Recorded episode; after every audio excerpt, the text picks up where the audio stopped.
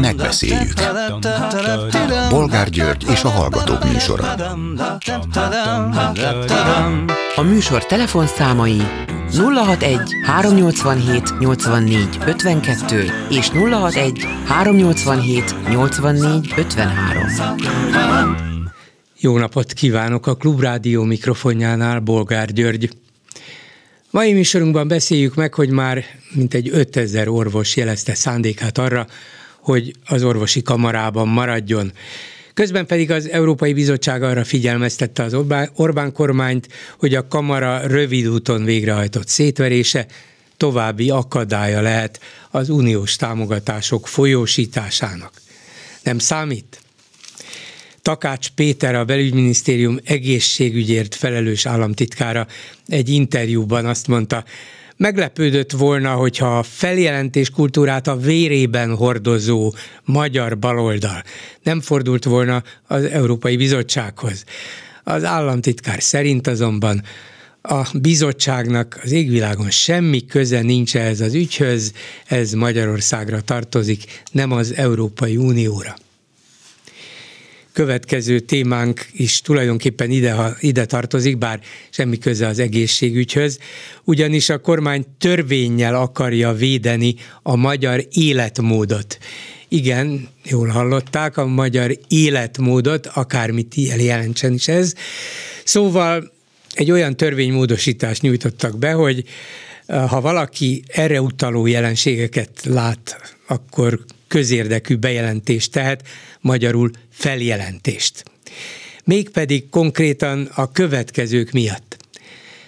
Ha valaki kétségbe vonja, hogy a velünk élő nemzetiségek a magyar politikai közösség részei és államalkotó tényezők, amennyiben valaki tagadja a nemzeti szocialista és a kommunista diktatúrák bűneit, ha valaki akadályozza a nemzeti jelképek tiszteletét és használatát, és aki kétségbe vonja a házasság és a család alkotmányjogilag elismert szerepét mert ugye ezek a magyar életmód legfeltűnőbb, legmegkülönböztetőbb jellemzői.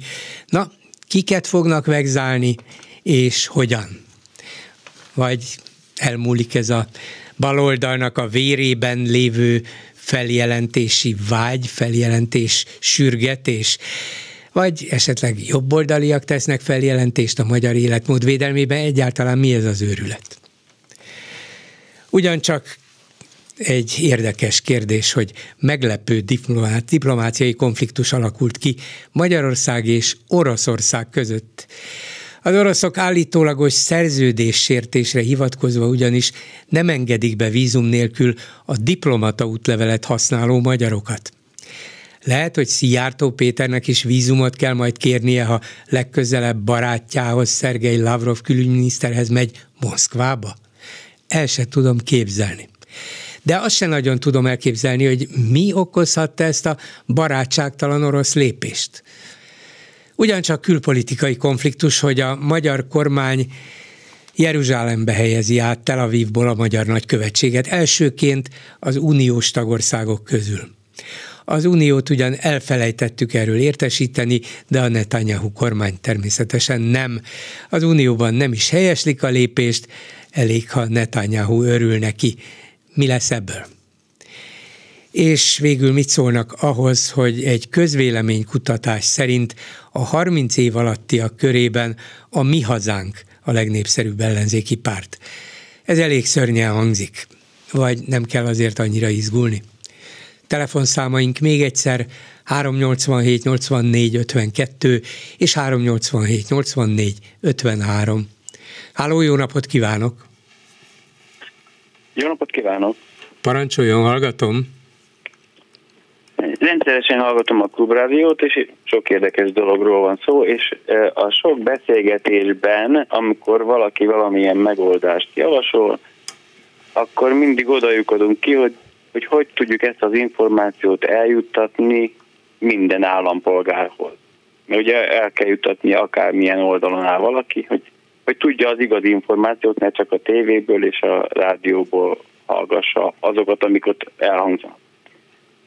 Igen. És valójában a szocializmusnak a 50-es évek jutottak eszembe, hogy ha jól tudom a történelmet, hogy a, az írógépeket is nyilván tartották, hogy senki nem másolhasson le semmit, meg ne sokszorosíthasson. Az, hogy valakinek nyomdája volt a pincébe, ugye az főbejáró bűn volt.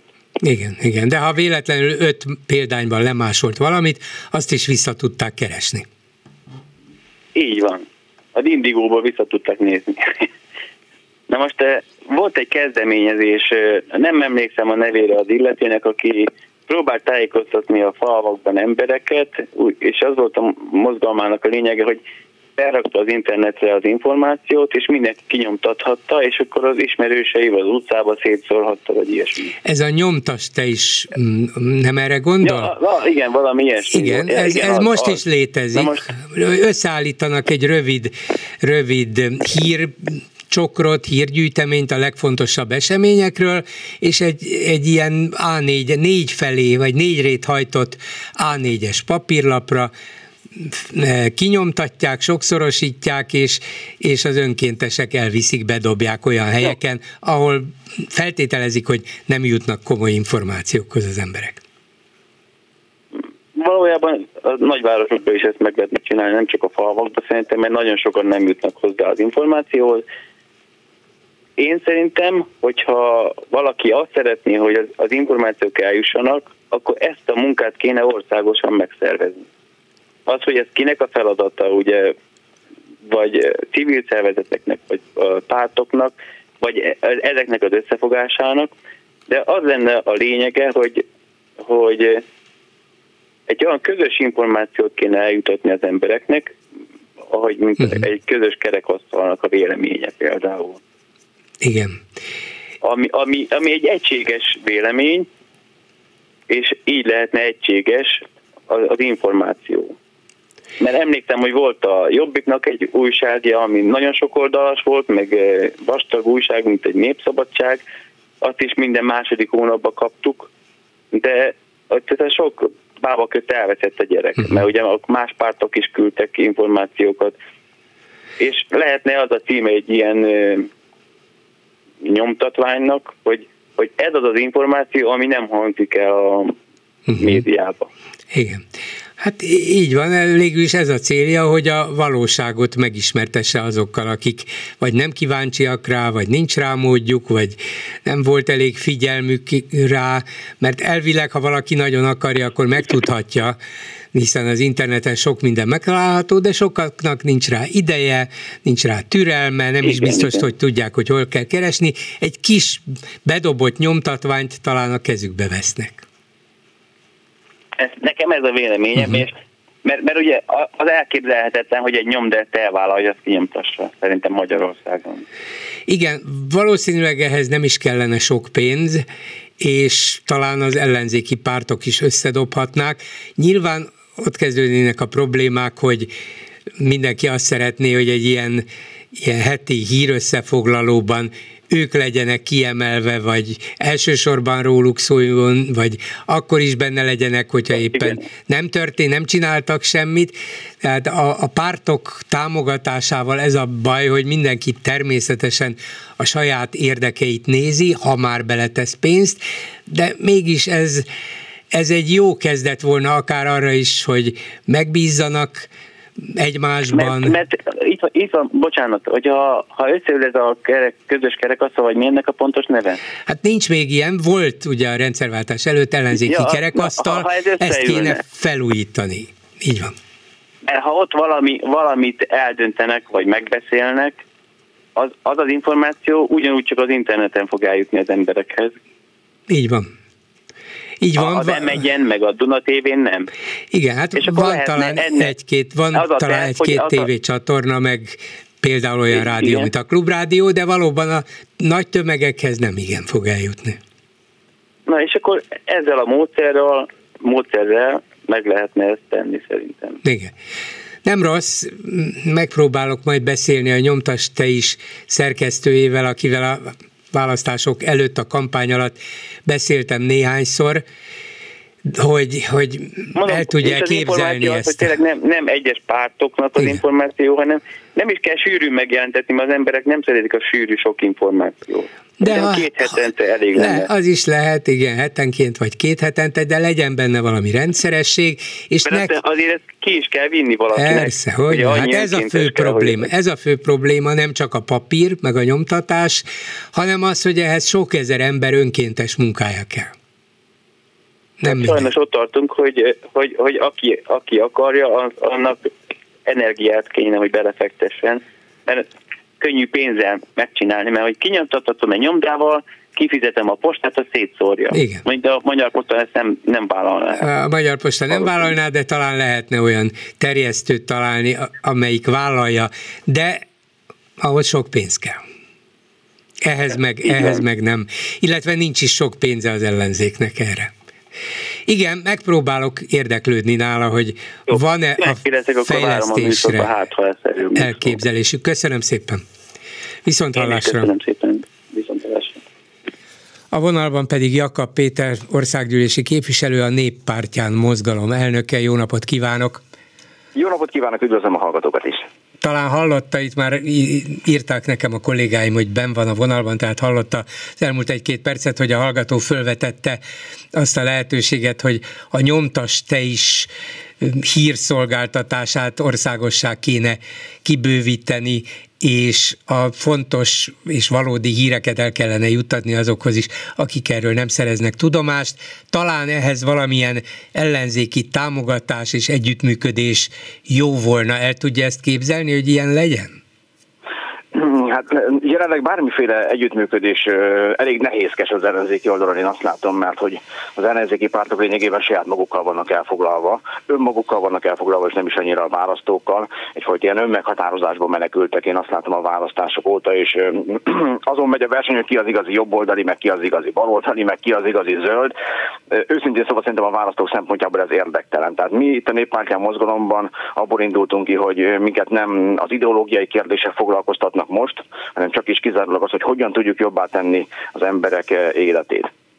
Ehhez elsősorban egyébként találkozni kell velük. Tehát minden nemű propaganda legjobb ellenszere az az, hogyha szájhagyomány útján terjed az igazság, ehhez viszont el kell az, az igazságot vinni a legapróbb faluba is. Tehát közösségeket kell szervezni, és nagyon büszke vagyok arra, hogy lényegében állami támogatás nélkül fél év alatt sikerült elérnünk az országos lefedettséget, tehát a mozgalom valamennyi megyében és a fővárosban is jelen van. Ennek részeként pedig el is indítottunk egy aláírásgyűjtést, mert azt látjuk, hogy miközben az ellenzék önmagában munkával van elfoglalva, és bőven kibekkelni 2026-ig a parlamentben, addig a magyar embereknek nincs idejük várni 2026-ig azzal, hogy új választás legyen ebben az országban és hogy végre jobb irányba terelhessük az ország szekerét. Ha az ellenzékre várunk, akkor ebből nem lesz semmi, a saját kezünkbe kell venni a saját sorsunk irányítását. Ehhez pedig úgy tűnik, hogy az ellenzékre is nyomást kell gyakorolni, hogy ugyan már ne ücsörögjünk 2026-ig a milliós fizetésért a parlamentben, bármennyire is jól eshet ez, hanem küzdjünk azért, hogy új választás legyen Magyarországon, és hogy a magyar emberek ne a hazugság, ne a tavaly áprilisi hazugságok birtokában, hanem most már az igazság fényében is dönthessenek a saját sorsukra. Mindjárt kitérünk a két fő üzenetére, amit már rögtön vázolt is itt az elmúlt percben, de azért még megkérdezem azt, hogy az a javaslat vagy elképzelés, amit elsősorban Mellár Tamás képviselő szorgalmaz, hogy létre kellene hozni egy ellenzéki kerekasztalt, mint a rendszerváltás előtt, mert az ellenzéki pártok valóban egyelőre magukkal vannak elfoglalva, holott nyilvánvaló, hogy szükség lenne közöttük együttműködésre. Nos, tehát ez az elképzelés hamvába holt, vagy korai, vagy reménytelen, vagy talán érdemes ezt forszírozni. Én azt gondolom, hogy mindenféle párbeszédnek van értelme, de azt is hozzátenném, hogy lényegében van az, hogy ellenzéki kerekasztal mégiscsak megvalósult már a választások előtt, hiszen másfél évig dolgozott hat ellenzéki párt azon, hogy egy közös összellenzéki programot le tudjunk tenni az asztalra, ki tudjuk mondani azokat a közös nemzeti minimumokat, amelyekre fel lehet építeni egy igazságos, stabil Magyarországot. Tehát lényegében az ellenzéki kerekasztal ilyen értelemben már megvalósult, aztán mégiscsak lett egy brutális választási vereség. Talán azért, mert elfelejtettünk megint csak magukkal a választókkal foglalkozni, az emberekkel, a közösségek építésével. Tehát nagyon sokat beszéltünk, sok beszéd elhangzott, de úgy tűnik, hogy kevés embert tudtunk megszólítani, ez pedig országot kell járni, én azt tapasztalom, és nem a választási kampányban legfőképp, hanem most, amikor elvileg a fű nem nő Magyarországon, sőt, hát ellenzéki oldal szempontjából mondjuk úgy, hogy még mindig gyászhangulat tapasztalta az országban, de azért mégiscsak akkor, amikor a néppártyán mozgalom, az több mint 20 ezeren csatlakoztak eddig úgy, hogy saját bevallásuk szerint korábban politikával sem foglalkoztak, de most már nem bírják elviselni a kormányzat megszorítását, akkor talán van értelme a választókkal foglalkozni, ahelyett, hogy önmagunkkal foglalkoznánk megint. A választó nem legfőképp ránk kíváncsi, hanem arra, hogy milyen megoldásokat tudunk kínálni az ő problémáikra. Na jó, hát akkor tudom, hogy nem is úszom meg, meg nem is akarom megúszni, mert ez keltette föl az érdeklődésemet valójában, hogy ön elkezdte most már egy ideje azt ismételni, azt erőltetni, azt az üzenetet küldeni mindenhol, parlamentben is, meg azon kívül is, Facebook oldalán is, hogy új választást, illetve hát egy apróság, de talán mégis népszerű dolog, hogy fizetésemelés helyett minimálbért a politikusoknak. Ez valószínűleg kapásból a nép meg is szavazná. De például ez azt jelenti, hogy akkor ön most a a fizetéséből a minimálbéren felüli részt valamilyen nem tudom milyen jótékony célra ajánlja föl, vagy pártépítésre, még nincs pártja, csak mozgalma, szóval előjár jó példával? Hát lényegében mondhatnám azt is, hogy az elmúlt hónapok az, az én vonatkozásomban arról szóltak, arról szólt az elmúlt időszak, hogy a fizetésem jelentős részét valójában szerintem a legfontosabb jótékonyságra fordítom, az új ellenzék felépítésére. A legnagyobb jó tett, amit tehetünk ma ezzel az országgal, az az, hogy felépítünk egy új ellenzéket, eh, amelynek a segítségével véget vettünk ennek a népnyúzó eh, rezsimnek. Tehát lényegében, hogy a néppártyán mozgalom állami támogatásban nem részesül, úgyhogy eh, minden, amit finanszírozunk, azt jó részt a saját tiszteletdíjamból, illetve mikroadományokból oldjuk meg. Az pedig szerintem a nagy indoklást nem igénye, hogy, hogy érdemel nekem a politikusok többet, mint minimálbér, hiszen lássuk be a kormánypárti kép képviselők mégiscsak átverték a népet tavaly áprilisban a választások előtt. Aki hazudik a népnek, az bármilyen aljasságra képes, az talán még minimálbért sem igényel, vagy érdemel, de hát talán az ellenzéki politikusok sem érdemelnek többet akkor, amikor ők maguk bár kírják a Facebookra, hogy Orbánnak mennie kell, meg le fogjuk őt váltani, de mégsem akarnak vele kif- megmérkőzni kifutva a csatamezőre, vagyis ezek szerint akkor a milliós tiszteletdíjért ők is előcsörögnének a parlamentben 2026-ig. Én meg azt mondom, hogy ha ücsörögni akarnak, akkor azt tegyék minimálbérért, aztán hogyha égeti a zsebüket ez a kevés pénz, akkor talán majd ők is küzdenek az új választás kiírásért. Más megoldás nincs. Tehát én ma azt látom, hogy az ellenzék meghúzza magát a hátsó sorban, előre vezérli a tanárokat, az orvosokat, a postásokat, kiadjuk a jelszót, hogy előre, aztán nézzük, hogy hát az orvosok elvéreznek, mert a kamarát szétverik, a tanárok elvéreznek, mert kirúgják őket, a postások infláció követő béremelés szeretnének, de 1200 fős leépítést kapnak jutalmul. Mi ellenzékek meg ugye hátsó sorban ezt végignézzük, konstatáljuk, hogy egyébként mi kiírtuk, hogy veletek vagyunk, de sok minden nem tettünk értetek, ti pedig ott az első vonalban elvéreztetek. Tehát ma az ellenzéki politikában az a fő üzenet, hogy előre. Az én ellenzéki politizálásomban meg az a fő üzenet, hogy utána. Tehát mutassunk példát áldozatvállalásból, kezdeményezzük a parlament feloszlatását, nem kell hozzá kétharmad, egyszerű többség is elég lenne hozzá. Most velem együtt a mi hazánkat nem számolva van 57 ellenzéki képviselő, meg 57 szerezhetnénk ezt az üzenetet, ha nem csak én mondanám, és ezt követően, hogyha mi hajlandóak vagyunk megmutatni, hogy akár a székünket is kockára tudjuk tenni, a parlamenti fizetésünket is kockára tudjuk tenni, azért, hogy új választáson mérkőzünk meg a fidesz na akkor is csak akkor válhatunk el bármi nemű áldozatot a magyar társadalomtól, hamarabb nem. Na de ha valaki szaván fogná önt, mondjuk a kormány, mert ők inkább megengedhetnék magukat, és kompenzálnák a képviselőiket ezernyi más módon, de tegyük föl, hogy csak az ellenzék, és azt mondanák, hogy na jó, holnaptól kezdve nem vesszük föl a fizetésünket, vagy fölvesszük, de a minimálbéren felül betesszük egy közös ellenzéki kasszába, majd eldöntjük, hogy mire használjuk, mondjuk új választás lesz és közös kampányra. Szóval, ha holnaptól ön is csak minimálbért vehetne föl, mert elfogadják a javaslatát, hogy építi tovább a mozgalmát? A legnagyobb előrelépés az az, hogy ki tudjuk harcolni az új választást. Tehát itt a mozgalom az nem egy öncélú dolog, a mozgalomnak az a célja, hogy minél hamarabb megszabaduljunk ettől a rezsimtől, ehhez pedig nyomást kell gyakorolni, legfőképp az ellenzéki képviselők első körben, hogy ők is akarjanak megszabadulni idő előtt ettől a rezsimtől, vagy ezt követően akár társadalmi áldozatvállalás útján, de igenis ki lehetne kényszeríteni az előrehozott választást a kormányjal szemben. Vannak a társadalmi nyomásgyakorlások nagyon jó példái. Én mindig pozitív példaként hozom fel a, fővárosi kukásoknak a sztrájkját, ami talán hivatalosan nem is sztrájk volt, mert ugye Magyarországon ennek a feltételei finoman szóval is korlátozottak. Egyik napról a másikra azt mondták a fővárosi szemétszállítók, hogy hát elromlottak a kukás autók, nem tudnak kifutni, megállt az élet, megállt a szemétszállítás. Kaptam olyan információt egyébként, hogy a hatalom vidéki szemétszállítókat akart volna fővárosba vezényelni, hogy hát mégiscsak menjen az élet, mert hát a szemetet el kell vinni. A vidéki kollégában megszületett a szolidaritás élménye, azt mondták, hogy bár nem a mi fizetésünkről van szó, hanem a budapestiekéről, de nem megyünk fel szemetet szállítani, e, oldják meg, ahogy akarják, és miután sehogy nem tudták megoldani, ezért a szemét szállítók, e, ha nem is tudták az igazi céljukat elérni, tehát egy sokkal jelentősebb béremelést, de mégiscsak e, pénzbeli juttatásban részesültek. Miért? Azért, mert megállt az élet, mert szolidárisak voltak, mert összefogtak.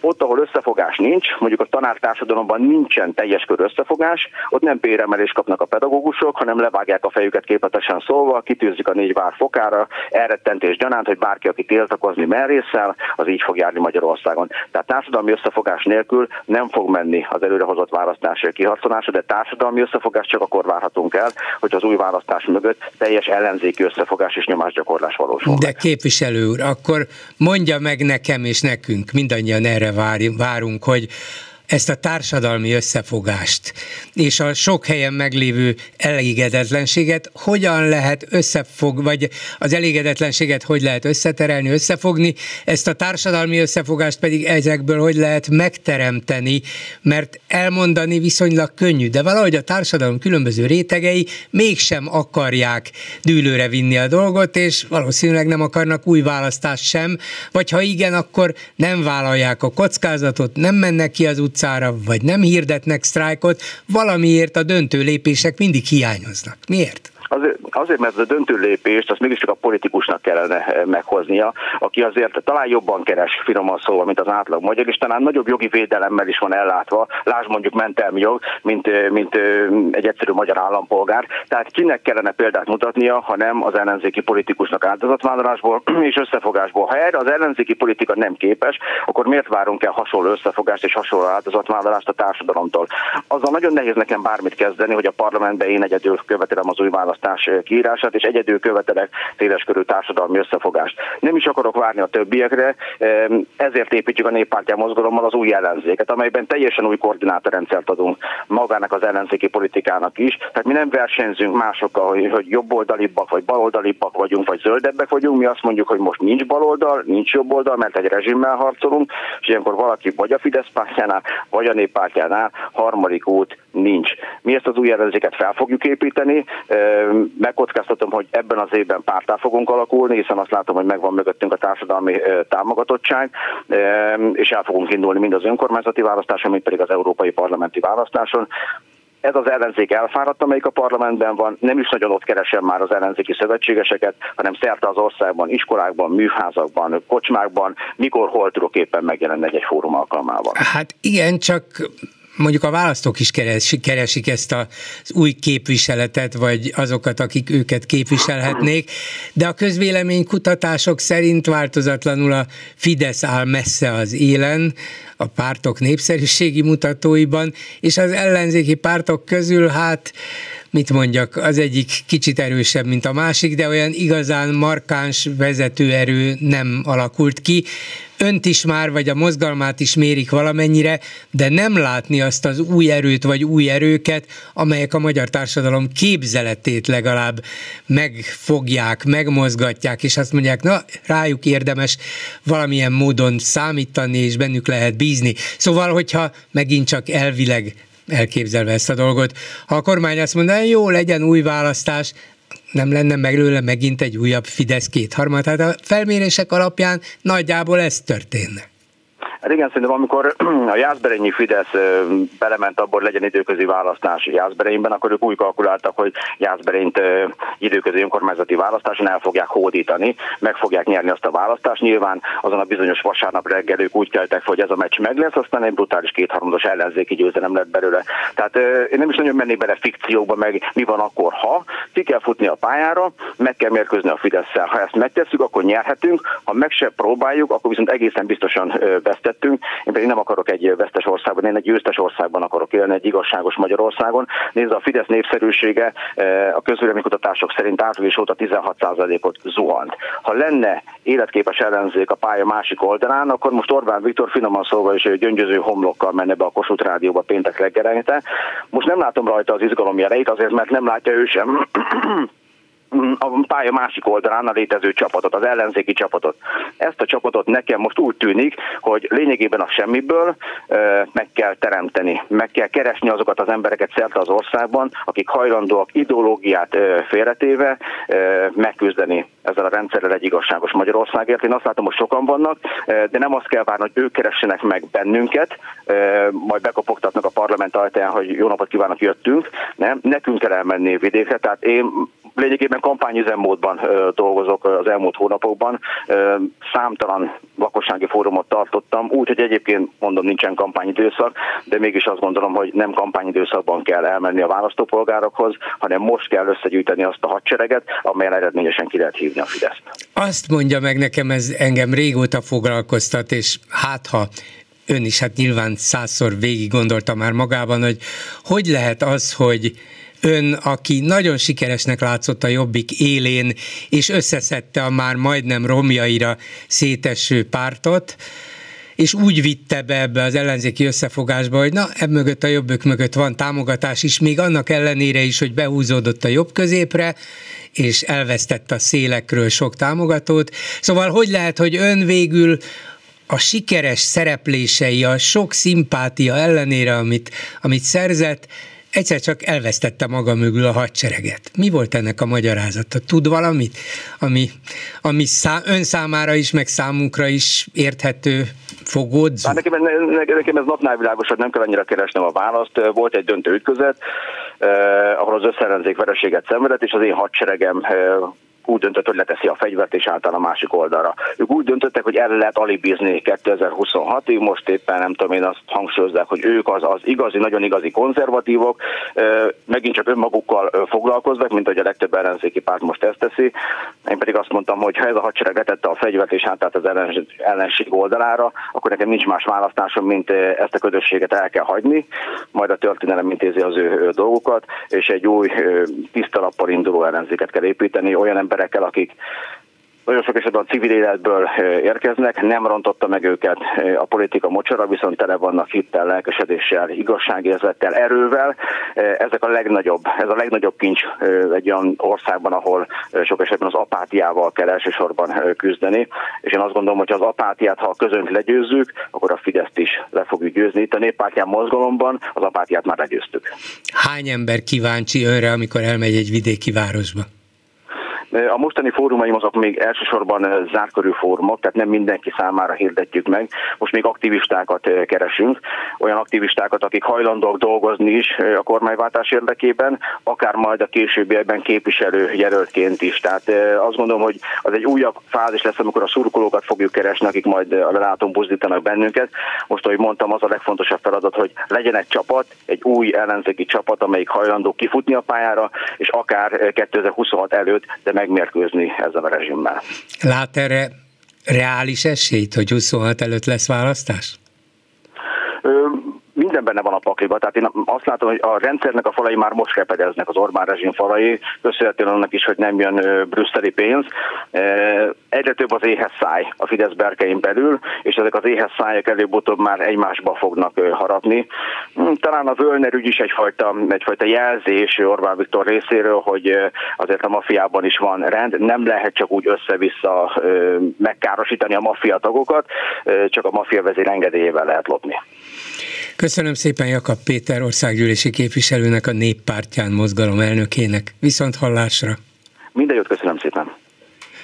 Háló, jó napot kívánok! Halló, jó napot kívánok! Parancsoljon, hallgatom. Az első hallgatóhoz szeretnék hozzászólni. Ez a nyomtas dolog, ez nagyon érdekes lenne, folyamatosan, folyamatosan kéne csinálni. Arra gondolunk, amikor kikaptak a Viktorék, ez itt mondott a Pokorni. Azt mondta, hogy a jeges leheletek végig ott lesz rajtatok. Végig. Igen. ő mondta. Igen. A lényeg akkor most is ez, nyomtatni kell, és ki kell írni azt, amit a Viktor mondott, hogy előre megyünk, nem hátra. És oda kell mellé tenni a Tiboltot egy üres zsebbel, ebben a dátumban mikor volt, utána mikor volt, mikor volt. Szépen egy grafikonnal, hogy előre megyünk, nem hátra. Tehát ezeket kéne mindenhova elmondani. Ugyan, ugyanúgy el kéne mondani, vagy leírni, hogy a nemzeti választási lapon megnéztem, több több mint 60 százalék nem szavazott a Fideszre. Tehát 39 valamennyi, ami a Fideszre szavazott. Jó, sokan nem mentek el, de az nem érdekes. A lényeg, hogy 60 százalék nem szavazott a Fideszre. Ezt kéne tudatosítani az emberekkel. Már mikor a legutóbb a, a, tavalyi, a tavalyi választáson? Így van, hát így van, ne, e, ez, ez nem így van. A, a pártlistára, a Fidesz-KDNP pártlistájára a magyar választó, a választáson részt vett magyar szavazók körülbelül 52,5 százaléka szavazott. A részt vett szavazók. Nem, nem, de, nem.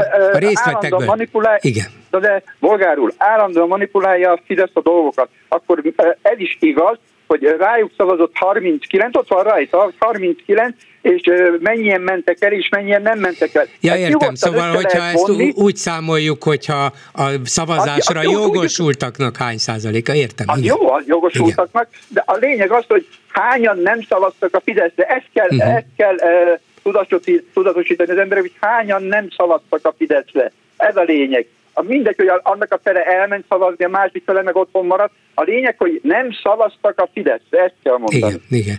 Jó, biztos, hogy lehet.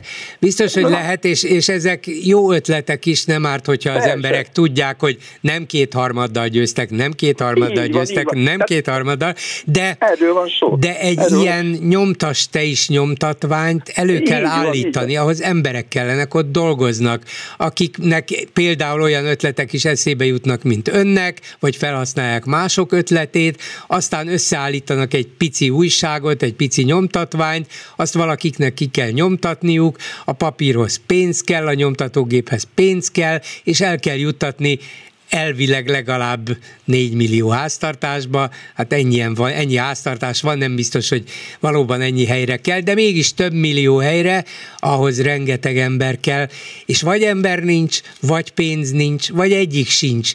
Tehát kitalálhatjuk, hogy ez jó dolog, de a kitaláláson túl tudunk-e valamit tenni, hogy ez működjön? Hát ennek működni kell, mert ki kell írni azt is, hogy gyakorlatilag előre megyünk rá, oda mellé kell írni az infláció, mikor mennyi volt, mikor mennyi volt, mikor mennyi volt. Mennyi volt az euró árfolyam a Gyurcsánynál, a Bajnajá, és mennyi volt a, a most az infláció. És nyugodtan lehet mondani, az inflációt oda mellé lehet tenni a környező országokba, hogy fele annyi volt az infláció. Tehát ezeket mind tudatosítani kell, mert csak arról hallanak, amit tényleg a Fidesz meg a MP-nek nevezett Fidesz távíratiroda, meg a közszolgálati Fidesz TV mond, az kevés.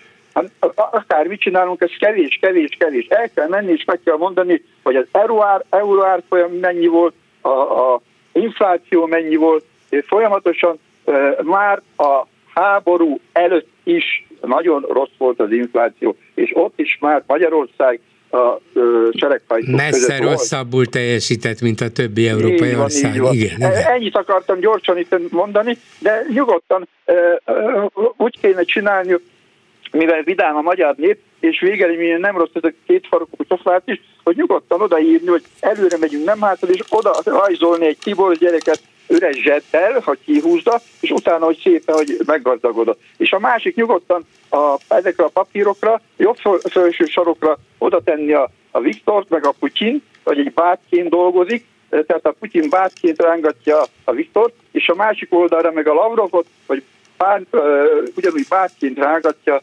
a Peti. És akkor odaírni, hogy Petikén most ezt vegyétek le a listáról, pedig én most azt vegyétek le a listáról, odaírni, hogy miről folyik itt a dolog. Két párt vezeti a magyar országot, ennyi. Igen, Ezt igen. Szerettem volna mondani. Köszönöm, köszönöm szépen, minden jót, viszont hallásra. A telefonnál pedig Varga Zoltán, pszichológus. Jó napot kívánok! Jó napot kívánok! A következő dolog jutott eszembe Orbán Viktor legutóbbi interjúját olvasva, amit egy svájci hetilapnak adott, és van benne egy érdekes mondat, mégpedig az, hogy az egész világ megpróbál lebeszélni az utamról, de én nem fogok engedni. És ezt annyira jellemzőnek és kihívónak érzem, most nem csak a politikai értelemben, nem is elsősorban politikai értelemben, hanem a személyiségében, hogy arra gondoltam, hogy szeretném hallani egy szakembertől, hogy milyen személyiség az, aki ennyire bátor, aki ennyire hajlandó szembefordulni mindennel és mindenkivel, és aki ennyire magabiztos és saját magában hisz, mint ő? Hát olyan ember képes erre, aki tökéletesen meg van fosztva a külvilág visszajelentéseitől. Tehát ugye van ez a agyonrágott vicc, hogy az autó pályán szemben megy valaki a forgalom, és azt mondja, hogy egy, mindegyik. Viszont amennyire látom a fiatal Orbán Viktort, ahogy lassan a hatalomba pottyant, lassacskán és fokozatosan a környezete megfosztotta a külső visszajelentésektől. Az ember, ha valahol megszólal, folyamatosan tapsolnak neki, a hát eléggé kényszeredett gyenge viccein hangosan röhög száz ember, és soha semmiféle negatív visszajelentés azért nem ért, mert egyrészt nem jön, másrészt özönlik felé a pozitív visszajelentés. Következő az, hogy sajnos ezt az embert komolyan veszik. Tehát ez az ember ugye följött egy kis egy vidéki faluból, és akkor anyuka azt, ha olvas újságot, azt mondja, hogy mit mond a New York Times arról, amit a gyerek beszél. Ez az ember soha nem találkozott volna Angela Merkellel, hát lehet, hogy traktorvezető lett volna, vagy egy kesztyűboldó eladó, de hát most a világnak egy olyan embere, aki az űrzavar kettésével, amit a felkészületlenség és a kritikátlansága előidéz, hát közfigyelembe kerül. Na de ez mégis... Nem az... lévén visszajelentést nem tud, nem tud nem tud hogy uh-huh. csak javítani, nem is akar és nem is tud. De az egy fantasztikus, is, fa- fantasztikus teljesítmény, hogyha valaki jött alcsútdobozról, felcsútról, Székesfehérváról, és idáig jutott, hogy Magyarország miniszterelnöke most már összességében lényegében 17 éve, az egy fantasztikus teljesítmény. Merkel asszony már rég nyugdíjba ment, se ő, se a nagyra becsült, Orbán által nagyra becsült Kohl kancellár nem volt hivatalban, ennyi ideig, hát ehhez kell teljesítmény, ehhez kell képesség, ehhez kell tudás. Nem csoda, hogy... Milyen képesség? hát, el, hát valamilyen képesség. kell, mert egymás után nyerte a választásokat is. Mindegy most, hogy milyen manipulációkkal mondjuk 2014-től kezdve, de mégiscsak képes volt arra, hogy összetartson egy pártot sokféle emberből, azokat irányítsa, vezesse, ki tudja milyen módszerekkel, de ilyen teljesítményekre kevesen képesek a világban, most értékítélet nélkül mondom. Ezt nem lehet nélkül mondani. Én ezt nem teljesítménynek, rettenetes teljesítmény zűzavart kell. Hogy, hát ugye a világhíresi azzal is lehetett volna, hogyha bejön a parlament és pórázal vezet egy kacsát. Hát erről minden újság megemlékezett volna, vagy csak föláll a pulpitus tetejére és táncolni kezd még nagyobb sajtót kapott volna. 15 Tudnak percig, kapni? 15 percig, de ő most már 17 éve kapja ezt a nagy figyelmet. Hát de nem ő, hát körülötte van egy mélyen érdekvezérel társaság, aki úgy vigyáz rá, hogy ő mondhassa a saját szövegeit, hogy az el nem mondható és hogy ezt teljesítménynek nevezik, természetesen ez teljesítmény, de hát az is teljesítmény, ha valaki mondjuk 6 millió embert ki tud írtatni. Itt, itt szerencsére nem tartunk, ezt, ezt még csak gondolatban sem merném neki tulajdonítani, remélem neki se jut semmilyen eszébe, de hát igen, még a legrosszabb dolgok is bizonyos értelemben teljesítménynek minősíthetők, ebben egyetértünk. Csak visszamennék oda, ez, ez a mondat engem megrázott, hogy az egész világ megpróbál lebeszélni az utamról, ami azt jelenti, hogy ő tudja azt, hogy rengetegen vannak ellene, rengetegen bírálják őt, rengetegen... Nem igen. Hát ő észreveszi, azt esik az eső. Hát azért mondom, hogy eljutnak hozzá a bírálatok, a kritikák, és azt hát vonja le, hogy... róla. De miért? Még, hadd hogy lehet? Engedje meg, hogy mondjak valamit. A, az újságok, amik még újságoknak nevezhetők, vagy például az ön műsorai, ezek a számokkal operáló okos dolgok, amiket a, a, a, népsz, a népszavának írt, igen. Már, Népszavának írok, igen. Népszavával olvashatunk. Hát ezek csak megerősítik őket. Hát ezek, ezek az ő számára ilyen a vesztes nyivákolása. Vagy olvasom a, ugyancsak a népszavában a, a volt szocialista párt elnöktőjét, ugye, aki még Lendvai Ildikót, igen. az ő számára, és jókat nevet rajta, hogy miket beszélnek, az történik, amit én akarok. És az történik. Na de akkor mit csinál? Vesztes vagyok. Ember, Igen. Aki most képes arra képzelje el, hát, hogy, hogy megjátsza azt, hogy ők most a, a svéd és a lengyel fölvétel ügyében ellentétbe kerültek a főnökkel. Igen, hát igen. és azt olyan mélyen lebecsülik egyrészt az emberek intellektusát, és pedig hát úgy alájátszanak ennek a szerencsétlen embernek, hogy az nem tud szabadulni ebből a gyűrűből. Uh-huh. E, e, ha egy pillanatra, akkor most magamra veszem, amit mondta, hogy a vesztes nyivákolása, amit például én írok, egyetértek, vesztes vagyok, kétségtelen, mint ahogy mindannyian mondjuk ezen az oldalon. De hát akkor már ne is nyivákoljunk, ezt tehetjük, tudjuk, hogy semmi értelme nincs, akárhányszor bizonyítom rá, hogy hazudik, nem fogja belátni, és valószínűleg tényleg nevet rajta. De akkor nem, mit, hát mit tegyünk? A, a maga szerencsétlenségéről fog meggyőződni mélységesen, Szerencsétlen, hát egyébként hát nem is olvas el ezeket, hogy nem, miért olvasná Hát valószínűleg nem olvas el, de néha talán elé tesznek ilyeneket is. Nem akarom magamat túlságosan fölbecsülni, hogy az írásaimat elé teszik, de előfordulhat, hogy... A... Biztos tudja, hogy létezik. Persze, persze, hogyne, hogyne, ezt tudja. Tudja, és azt is tudja, hogy nyivákolunk, mert vesztesek vagyunk, és mit csináljunk, beleszólásunk semmiben nincs, de mondjuk a magunkét, és ő pedig elnézően legyint erre az egészre. Ezt is értem. Csak azt nem értem, hogy ha mert minket nyugodtan lenézhet, annyiszor győzött itt a választásokon, zárójelben talán idézőjeles választásokon most már, hogy megengedheti magának, de az egész világgal szemben nincs túlerőben, és mégis ezt a szerepet ölti magára? Milyen szerep ez? Hát neki az a fontos, hogy, hogy megállhat a fodrász előtt a tilosban, hogy piros szőnyegeken végig mehet, hogy Brüsszelben azért mégiscsak szóba állnak vele, hát a köszön visszaköszönnek, meg ezek a hatalomnak a jelzései. Hát az, ugye én dolgoztam a parlamentben, és egyszer akkor még nem ő volt a miniszterelnök, jött a, a megyesi, azt hiszem, és azon kaptam magamat, hogy valaki fölkap és a falhoz állít. És kértem, a, a, a miniszternek bocsánatot kértem, a Pali is bocsánatot kértem a portást, Annyira el volt ragadott, hogy ön a hatalmas ember. Aha. Hát most ő, Vigyázni hát kell rá. Megyes letette a kulcsait meg az apró pénzt. Én nem hiszem, hogy ő leteszi a kulcsait meg az apró pénzt. Neki ezek a hatalom boldogságai. Meg repülő mehet, hát Istenem. Igen. Meg meghosszabbíthatja Jeruzsálemig a kisvasutat. Hát ezek nagyszerű dolgok. Persze, persze, persze, csak változatlanul azt nem értem, és hogy ezekkel hogy manipulál, azt is értem, és hogy ezek bizonyos politikai képességek, ezt is felfogom. Csak azt miért állítja olyan magabiztosan, hogy én az egész világgal szembe megyek. Az egész világ szembeszegül velem, megpróbál engem lebeszélni az utamról. E, tehát ez valamilyen messiás szerep nekem. Az interpretáció nem tudja felmérni, hogy mit beszél.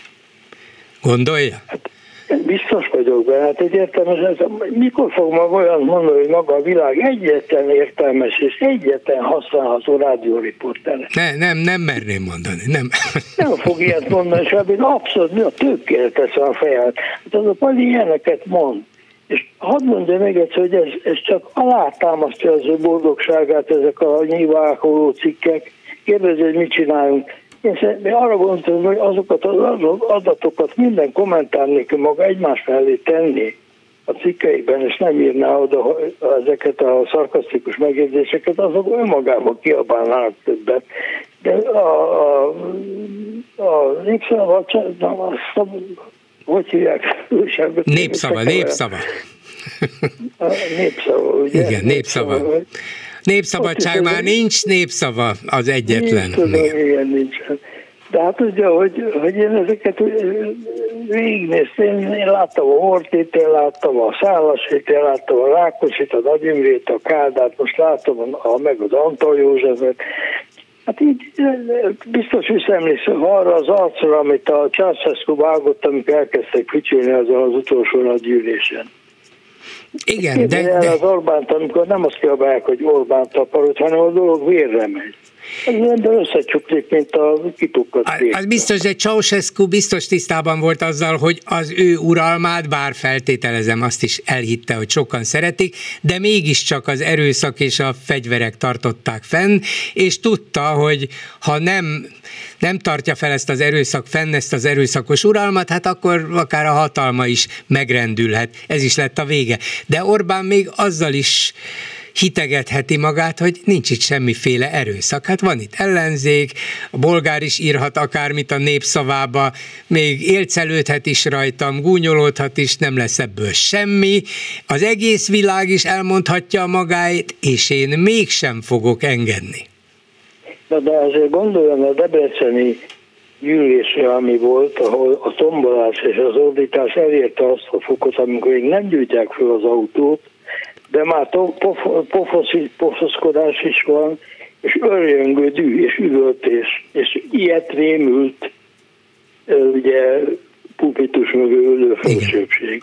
Hát én láttam, mi történt, itt egy pillanat alatt össze a rendszer. Igen, igen. Ez nem tartja semmi, ez, ez a mi, mi rémületünk tart, és még valamit mondok, hogy ez tanít bennünket a demokráciára. Hát látja, most már csomó dolog van, ami régen nem volt. A MOK megmozdult. A pedagógusok, ez a, ez a szörnyű elfáradt társaság megmozdult. A fiatalok közül sokan megmozdultak, és már én sokszor találkozom fiatalokkal munkám következtében, ezek például nem félnek egyáltalán. Nem, nem, nem is tudnak, nem tanultak félni. És ez az ember ott körülvéve ezeket olyan figurákkal körülvéve, akit az ember sikít ilyetébe, hogy hogy kerülhetett ez oda. Végül is azt akartam kérdezni, hogy ön szerint az ilyen személyiség komolyan gondolja az ilyen mondatokat, komolyan hisz abban, hogy ő az egész világgal szemben kitart, és Én neki van igaza? Nagyon sokat gondolkodtam, és nem tudok dűlőre ütni, és arra hajlok, erősen arra hajlok, hogy ő elhiszi, amit mond, és helyesnek tartja. De sokáig arra gondoltam, hogy olyan körülményfontos, olyan, hogy mondjam, csak Szóval annyira etikailag annyira sehol sincs, hogy ezt direkt szándékosan csinál. De az, az igazság, hogy nincs annyi komplikáltság ebben a személyiségben. Ez az ember nem vette észre, hogy a történelmi legnagyobb lehetősége került a kezébe, amikor hatalomra került először, és nem is vette észre, hát szőlőfürtökről, szőlőhegyekről meg ellopott pénzekről, erről volt szó, nem, hogy Magyarországot elindítjuk. Észre se vette, hogy hova került. Köszönöm szépen Varga Zoltán pszichológusnak, minden jót, viszont hallásra. Én is viszont jót, minden jót kívánok. Megbeszéljük. Bolgár György és a Hallgatók műsora. A műsor telefonszámai 061 387 84 52 és 061 387 84 53. Háló, jó napot kívánok! Jó napot kívánok, Tóth Egon beszélek, üdvözlöm Önt és a hallgatókat. Parancsoljon! Szeretnék visszatérni a hétfői Béndek Péterrel folytatott interjújára, vagy beszélgetésére. Igen. Tessék, tegye, nyugodtan. Igen, röviden csak annyit szeretnék mondani, hogy ugye Béndek Péter konzervatív, gondolkodású tudós embernek definiálja önmagát. Igen.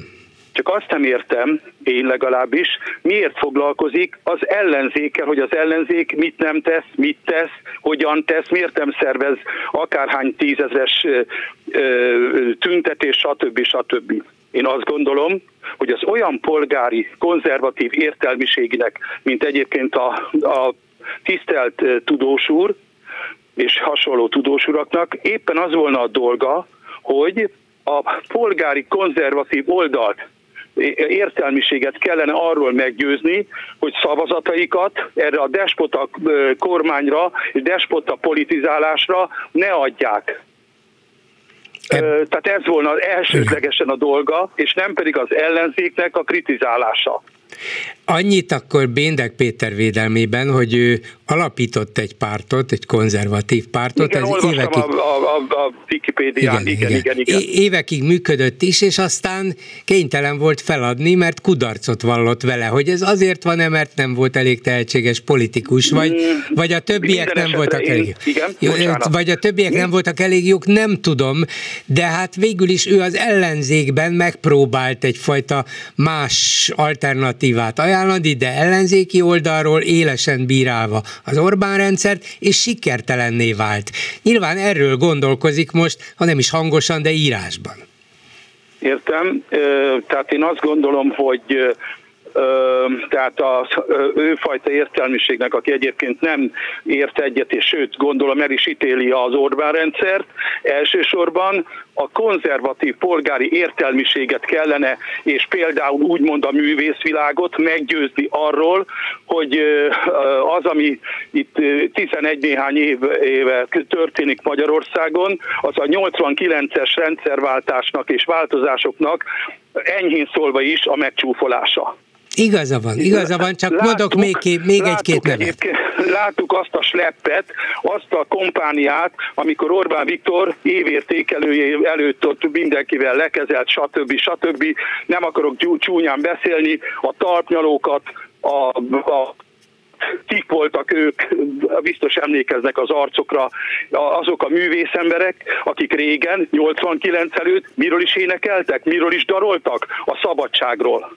Hát úgy érzik, hogy ez most eljött, nekik legalábbis. De hát, hadd mondjak, hadd mondjak még egy-két nevet, akik ehhez a mondjuk polgári konzervatív világhoz tartoznak. Jeszenszki Géza, Bot Péter Ákos, Pálinkás József, aki ugye Jeszenszki volt nagykövete az Orbán kormánynak, Pálinkás Igen. minisztere volt Orbán kormánynak, és szembefordultak vele, és mégsem tudtak nagy tömegeket meggyőzni a Fidesz oldalról, pedig számos, jól ismert ember van közöttük, és elmondták millió példa alapján, hogy ez mennyire katasztrófa, amiben viszi az országot Orbán. Nem jártak sikerrel, ők se. Értem, értem, de továbbra is azt gondolom, hogy igen, az ő megszólalásaik és az ő tevékenységüket tehát arra kell irányítani, hogy a, tovább is azt mondom, hogy elsőlegesen a polgári konzervatív értelmiséget kell meggyőzni, hogy ne támogassa szavazatával ezt a rendszert, mert nem jó útra viszi Magyarországot. Ez az igen, egyik, amit ez, szeretnék igen, mondani. Igen. A következő pedig maga az ellenzék, stb., hogy ugye a múltkor feltette a kérdést, hogy mi a teendő. Igen. A következőre gondolok. Ö, sajnálatos módon én nem szeretem azt, amikor én is, mint ellenzéki beállítottságú ember, állandóan szapuljuk az ellenzéket, vagy szapulják az ellenzéket, szkepszist fel, vélek felfedezni, állandó, méghozzá nem is akármilyen kritika, kritikának van kitéve az ellenzék, az ellenzék szereplése, a parlamenti ellenzéknek a szereplése. Én azt gondolom, hogy azt a bizonyos 35 százalékot nem szabad lebecsülni olyan körülmények, olyan feltételrendszerrel, amit teremtett a, a, ez a rezsim, 35%-ot, hogy úgy mondjam, igenis meg kell becsülni és tisztelni kell. Nem arról van szó, hogy ez hú de jó, meg hogy az 53% az több, mint a 35%, de olyan körülmények között, olyan média fölénnyel, olyan erőforrás fölénnyel, amit a Fidesz önmagának teremtett, a 35%-ot igenis tisztelni, becsülni kell. Az két millió szavazó volt. Én egyetértek önnel, és én is általában visszaszoktam kérdezni, amikor az ellenzéket csepülik, hogy rendben van, lehet sok minden rosszat rájuk mondani, de hát tudunk jobbat, vagy van jobb, vagy jelentkezett Aztán jobb? még következő, az, hogy vonuljon ki a parlamentből az ellenzék és a múltkorában egy hölgy, egy egyébként nagyon kedves, aranyos, szintén értelmiségi hölgy, hogy úgy mondjam, amit mondott véleményt, hogy ugye idézzük fel a, bocsánat már a tudós ember, az elemér. Milyen elemér? Most hirtelen ennyiben nem jut eszembe, hogy kire céloz. Aki tudja, hogy álmodjunk a Magyarországot. Ja, hangkis elemére gondolt, igen, hangkis elemér, igen. Igen, köszönöm, bocsánat, elnézést tőle is utó, a, a, a tiszteletére, hogy én az ő véleményét, hogy tehát ilyen romantikus politikának gondolom. Tehát a, nincs már olyan, hogy, hogy Magyarországot hogyan gondoljuk újra. Nincs olyan, mert 13 éve itt be lett temetve a demokrácia. Majdnem el lett temetve a demokrácia. Hát gondoljunk csak, amit ma felolvasott, hogy mi a törvénytervezet. Az Igen. nem más, mint a gondolat, a vélemény, a lelkiismeret, a szabadsághoz fűződő viszonynak a gyakorlatilag a felülírása. Igen.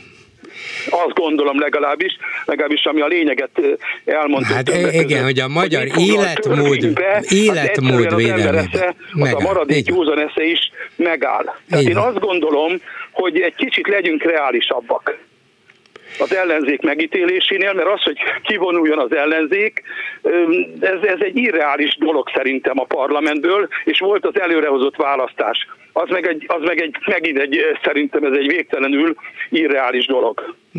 É, hát a, igen, irreális is, meg valószínűleg nem, nem vezetne semmi jóra.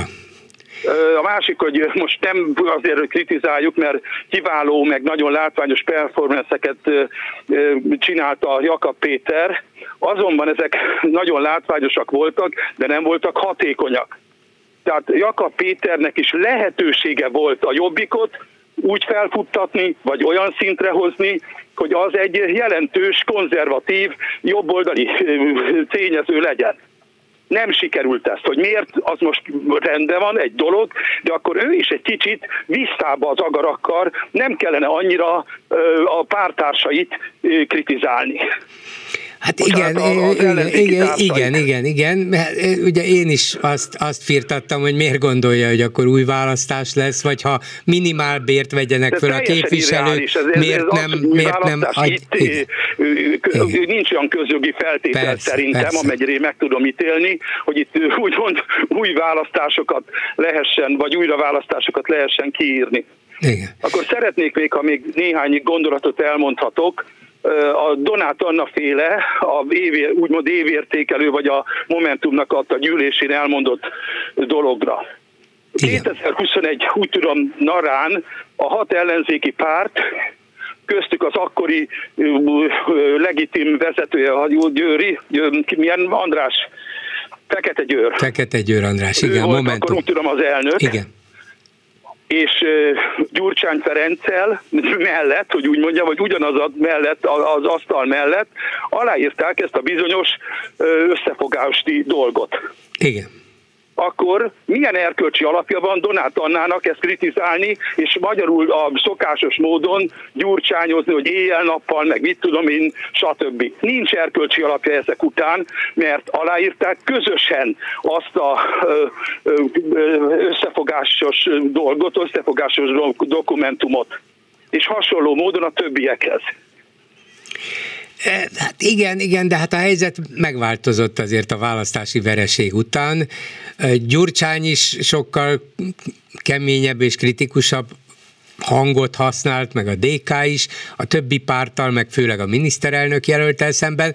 Szóval ebben a helyzetben már mindenki szabadjára engedi egy kicsit magát, nyilván abban bízva, hogy ő jön ki ebből a, ebből a haváriából a legjobban, vagy a leghitelesebben. Azt gondolom, hogy a, a, az EK-nak ez a kezdeményezése, ez az árnyék kormánynak a létrehozása, ez egy gondolat, kísérlet, ez egy kísérlet, de azt gondolom, hogy hogy ez sem az igazi megoldás az ellenzéknek a, a, a tehát a együttműködésével kapcsolatban. Most menjünk, szaladjunk előre 2026-ra. Mondjuk 30-35 százalékot Bravo elér a, a, a DK. Szerintem 40-45 százalékot elér a Fidesz.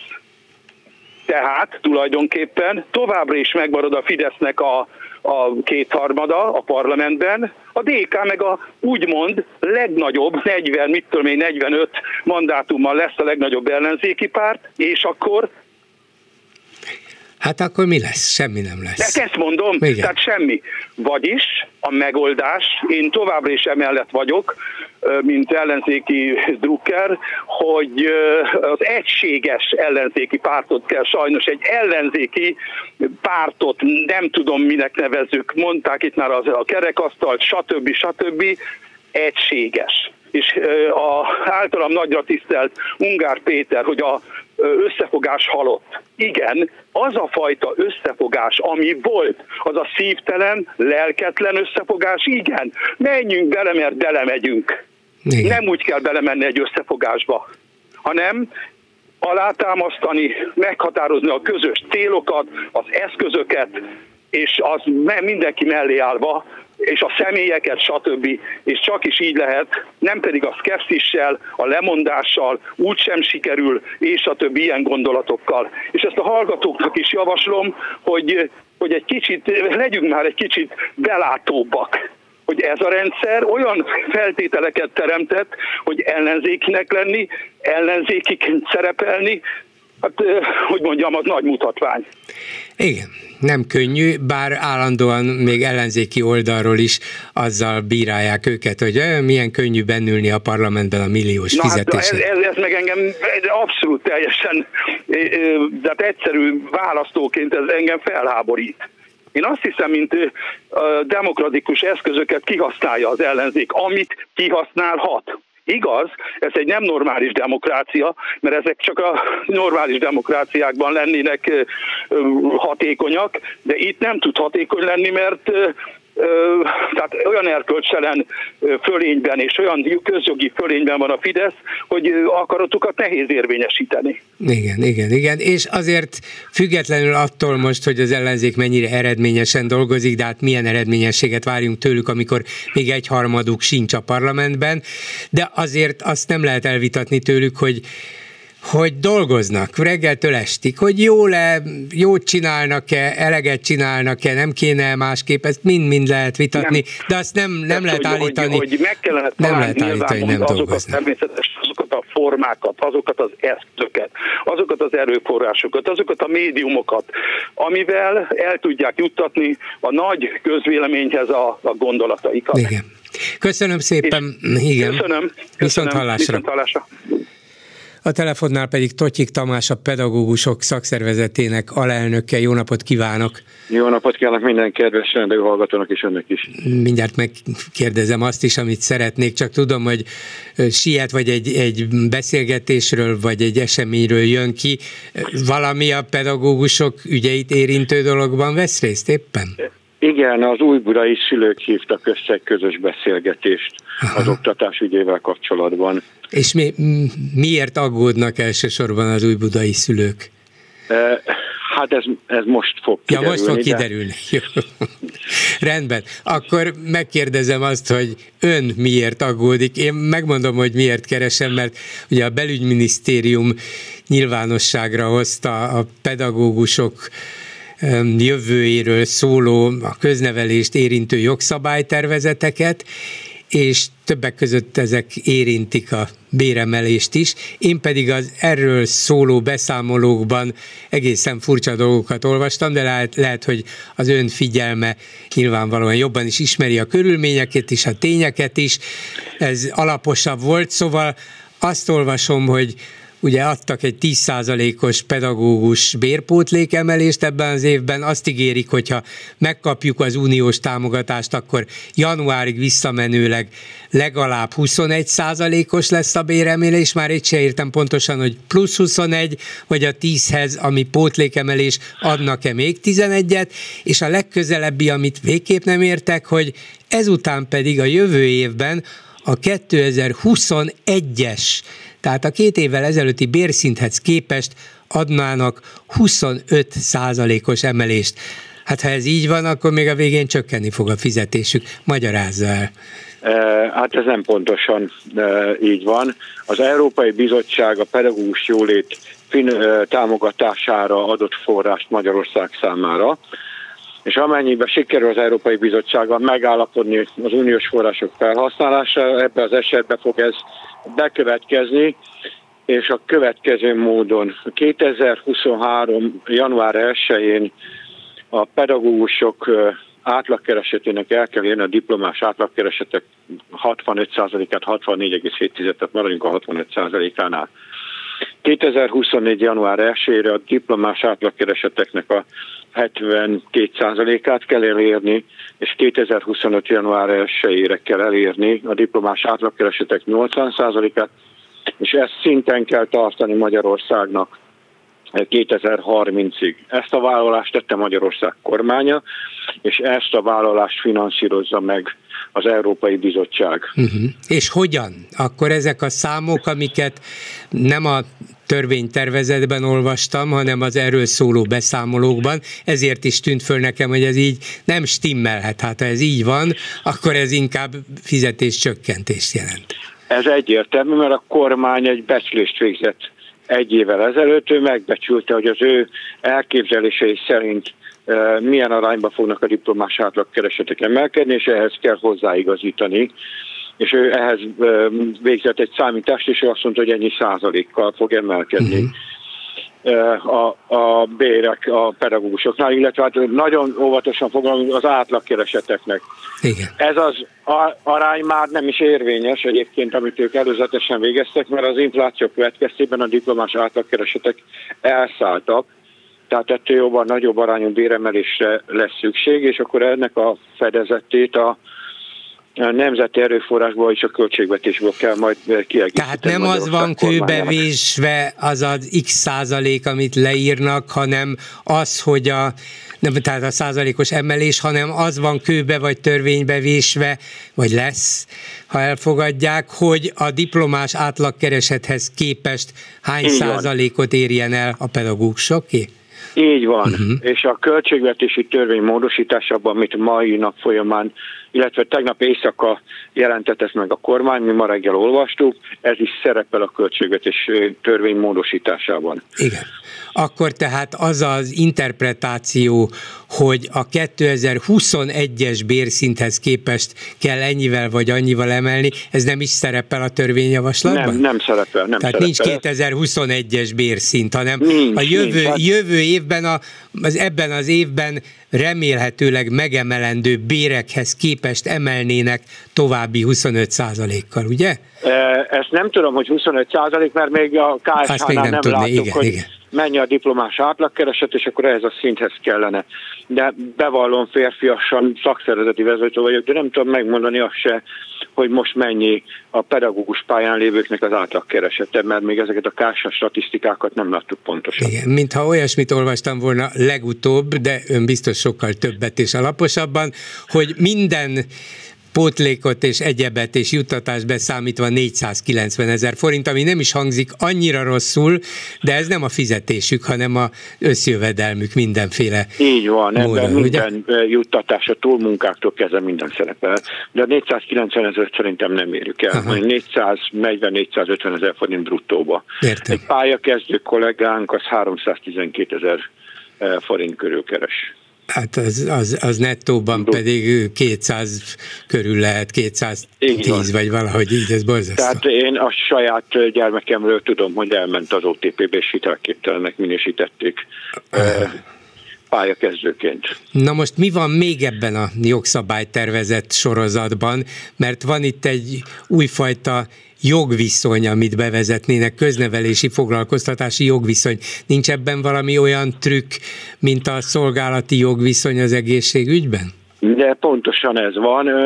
Ez azért is furcsa, mert az Európai Bizottság a fejlesztési pénzek odaítélésénél azt kikötötte, hogy hátrányosan nem változtathatják a pedagógusoknak a, a helyzetét, Nem sikerült még végig elemezni, tehát nem uh, uh, tudok még pontosan nyilatkozni ennek a, a, a tartalmáról, de hát van egy-két érdekes uh, megfogalmazás. Például nem tudom, hogy miért kellett a, az apa fogalmát ebbe a törvénybe definiálni.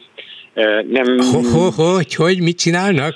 Az, az apa, apa fogalm, igen, az értelmező jogszabályok között az apát is definiálták, hogy ki az apa. Tehát vannak érdekesek, úgy tűnik, hogy egy új hatóságot is létre akar hozni a kormány, amit én idáig a, az eddigi elemzésekben elolvastam, tehát ez is érdekes lesz, az is érdekes lesz, hogy ha, ha jól olvastam, hogy hat, ugyan 6 hetőbe, de napi 12 órába is foglal munka elrendelhető egy pedagógusnak, és heti 48 órában munkavégzés is elrendelhető a pedagógusok számára. Igaz, hogy ez hatóhetőben van, de hát ez... De hát amit ez meg azért, lehet csinálni, ezt előbb-utóbb meg is csinálják, mint tudjuk. Hát így van, ez az egyik, a másik, hát azért a 40 órás munkahét azért az érdekesen van definiálva ez alapján. És hát a legfontosabb az, hogy a munkaterheket nem csökkentették, hanem stabilizálták 22-26 órába.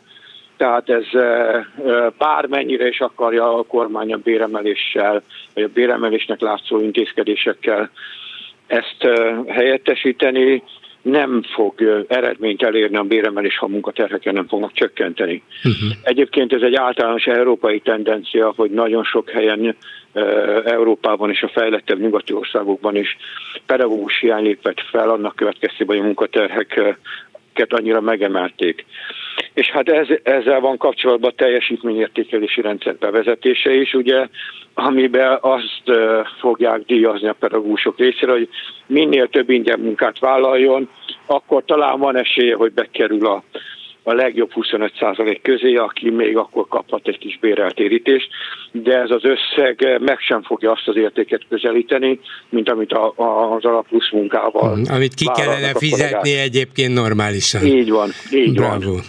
Egyet mondjon még, legyen szíves, hogy, és aztán visszaengedem a szülők közé, hogy az egész törvénytervezet úgy van felépítve, hogy akkor csináljuk ezt meg, hogyha az Unió folyósítja a pénzt, ami ugye... Nem, nem, nem, nem így van? A, a költségvetésnek a bér az igen, de az összes többi nem. Tehát az összes többit bevezetik, független attól, hogy a fizetés marad ott, ahol Így most van. Aha. Így van, és ráadásul, ami számunkra még aggodalmat kelt, hogy a nemzeti alaptantervről továbbra sincs egyetlen egy szó, amivel a diákok munkaterheit kellene csökkenteni, és egy modernebb 21. századi oktatásra kellene felkészíteni, mert ez ugyanolyan súlyos problémája az egész rendszernek. És ugye itt van a nyakunkon a mesterséges intelligencia, a robottechnológia, és ezeknek az alkalmazásáról kellene most már szólni, és nem arról, hogy hogyan magoljunk be még több tananyagot. Lehet. Ami miatt a gyerekek tiltakoznak, tehát ez, ők is a Igen. nem tetszésüket fejezik ki. Lehet erről tárgyalni a kormányjal, vagy ez jogszabálytervezet, aztán tess, tessék majd kormány, végrehajtani? Mivel ez egy kormányrendelet, egyelőre ezt kell végrehajtani, és nem is nagyon akar a kormány egyelőre erről beszélni. A kormánynak a fő célja az, hogy meg tudjon, vagy keresztül tudja vinni ezeket a jogszabálytervezeteket, hogy hozzájusson az Európai Uniós forrásokhoz. Köszönöm szépen Totyik Tamásnak, a pedagógusok szakszervezete alelnökének. Viszont hallásra! Köszönöm szépen a megkezdés, viszont hallásra! Háló, jó napot kívánok! Háló, jó napot kívánok! Én csak az ellenzékről szeretnék egy pár szót szólni. Tehát én azt hiszem, hogy addig nem lesz ellenzéki összefogás, amíg nincs, vagy nem látják annak a reális lehetőségét, hogy leváltsák ezt a kormányt. Ez tavaly ugye úgy nézett ki, hogy esetleg ez sikerülhet, de azt mondtuk, hogy kétharmad az biztos nem lesz, de bizony aztán lett, és ez az ellenzéki együttműködés teljesen padlóra küldte. Igen. És mindenki, mindenki a saját pecsenyéjét És mindenki másban kereste a hibát, persze. Hát igen, de az már csak egy magyarázkodás volt, hogy mindenki saját maga a legjobb formájába jöjjön ki, hogy a másikat okolom ezért a dologért. De hát vannak ilyen, ugye gyakran elhangzik, tegnap is hallgattam, vagy tegnap előtt egy hölgy mondta, hogy milyen országba szeretne élni. igen, ő ilyen országba szeretne élni, és sokan az ellenzékiek közül sokan ilyen országba szeretnének élni, de azt kell egyelőre látni, hogy az országnak az öme, vagy a túlnyomó többsége nem ilyenbe akar. Azért láttunk egy arab tavaszt, amikor azt gondolták, hogy az arab országok hát micsoda örömmel fogják fogadni a demokráciát, ez abszolút nem így lett. És sajnos most annak vagyunk a tanúi, hogy a közel-kelet egyetlen demokratikus országában, Izraelben mi történik? Egy teljes visszarendeződés. Sajnos, ami, igen. Hát, ez, ez, ez elég, elég szomorú dolog, de ez van. És a másik pedig, hogy ha megnézzük ezeket az autoritár, nem akarok diktátort mondani, ugye ezek, az, ezek a rezsimek nagyon sokáig fönnmaradtak. Ugye láttuk Spanyolországban Frankót, ami csak a Franco halálával szűnt meg, vagy Portugáliában ugye Salazar, ami azt ő is meghalt, és Cayetano már aztán nem tudott olyan sokáig fönnmaradni, de hát ugye ott van Észak-Korea, ahol éhínség van. Én emlékszem, hogy gyerekkoromban Kubában voltam, szüleim révén, és hát láttuk, hogy vagy jó, legalább nem fáztak. És volt egy mondás, hogy nosotros cubanos, mi kubaiak, és ez mindent vitt. Hát igen. Tehát, itt, tehát, itt is hasonló kezd kialakulni. Hát mi, mi van, magyarok vagyunk. Itt, így van, pontosan. És hát ugye ezt pontosan látják, ugye hát ilyen értelemben kiváló szakemberek dolgoznak a kormánypártnál, hogy ők tudják, hogy mikkel lehet 5% plusz behozni, 6% plusz behozni, tehát az, hogy ez az LMBTQ, ezt tudják, hogy ez az embereket, ha nem is a tömegeket, de ha ez behoz még 3-4 százalékot, az már nagyon jó. Ugye ezzel, amit most akarnak, hogy amit nem is egészen értek, amit most akarnak ezzel a magyar, nem tudom mi ez pontosan. A hát magyar életmód is, védelme?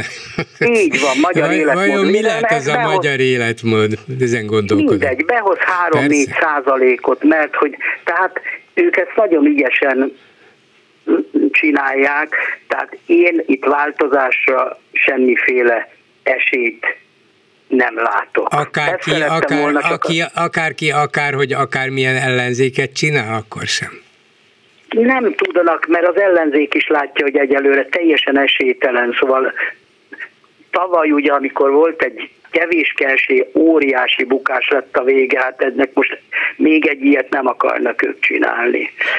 A másik pedig, hát amiért telefonáltam igazából, az az orvos kamar, orvosi kamara. Igen.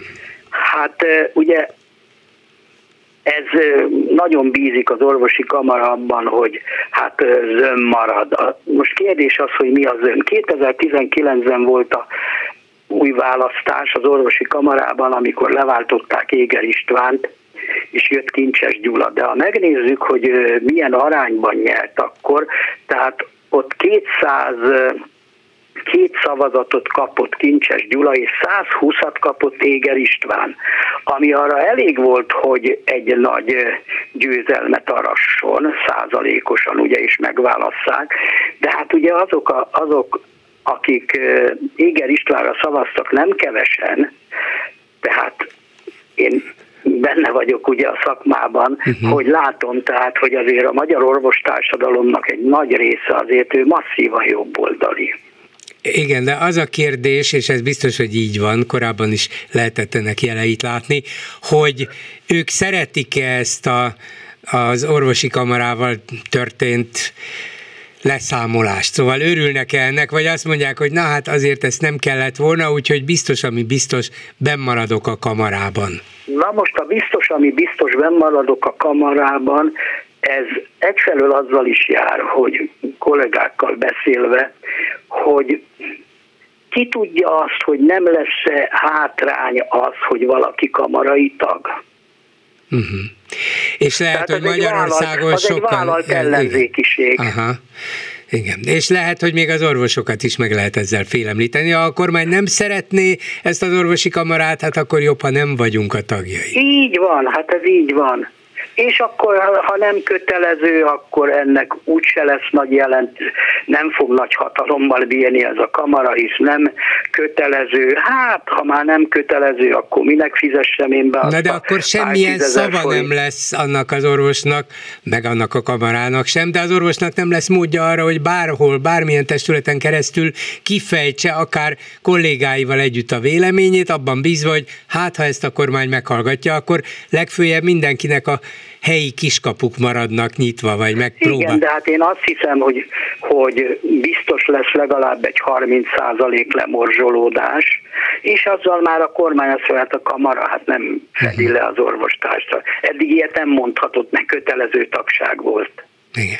Volt, most... volt itt egy fiatal, vagy viszonylag fiatal orvos pár nappal ezelőtt, aki betelefonált, és ő, nagyon harcosan ugyan, de végül is olyan pessimista jóslatot mondott itt, hogy talán másfél-kétezer orvos fog ehhez csatlakozni. Most már állítólag 5000 körül vannak, tehát ezen Igen, túl vagyunk. Én ennél azért nem, erre azért nem számítottam. Uh-huh. Én úgy gondolom, hogy egy olyan 30 százalék fog, hogy lemorzsolódni. Uh-huh.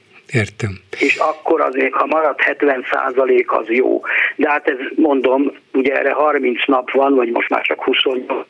Igen. Hogy, hogy akkor fogja, ha azt mondja, hogy nem szeretnénk, vagy ez, ez lesz, hogy, és az emberek elkezdenek gondolkodni, hogy rákérdeznek bárhol, bármilyen pályázat, hogy kamarai tag ön, és akkor a, de hát ennek nem is nehéz utána nézni. Uh-huh, hát és akkor az van, hogy igen, hú, hú, hát akkor köszönjük szépen. Akkor talán most ennek az osztálynak a vezetését mégsem őre bízzuk, doktor úr.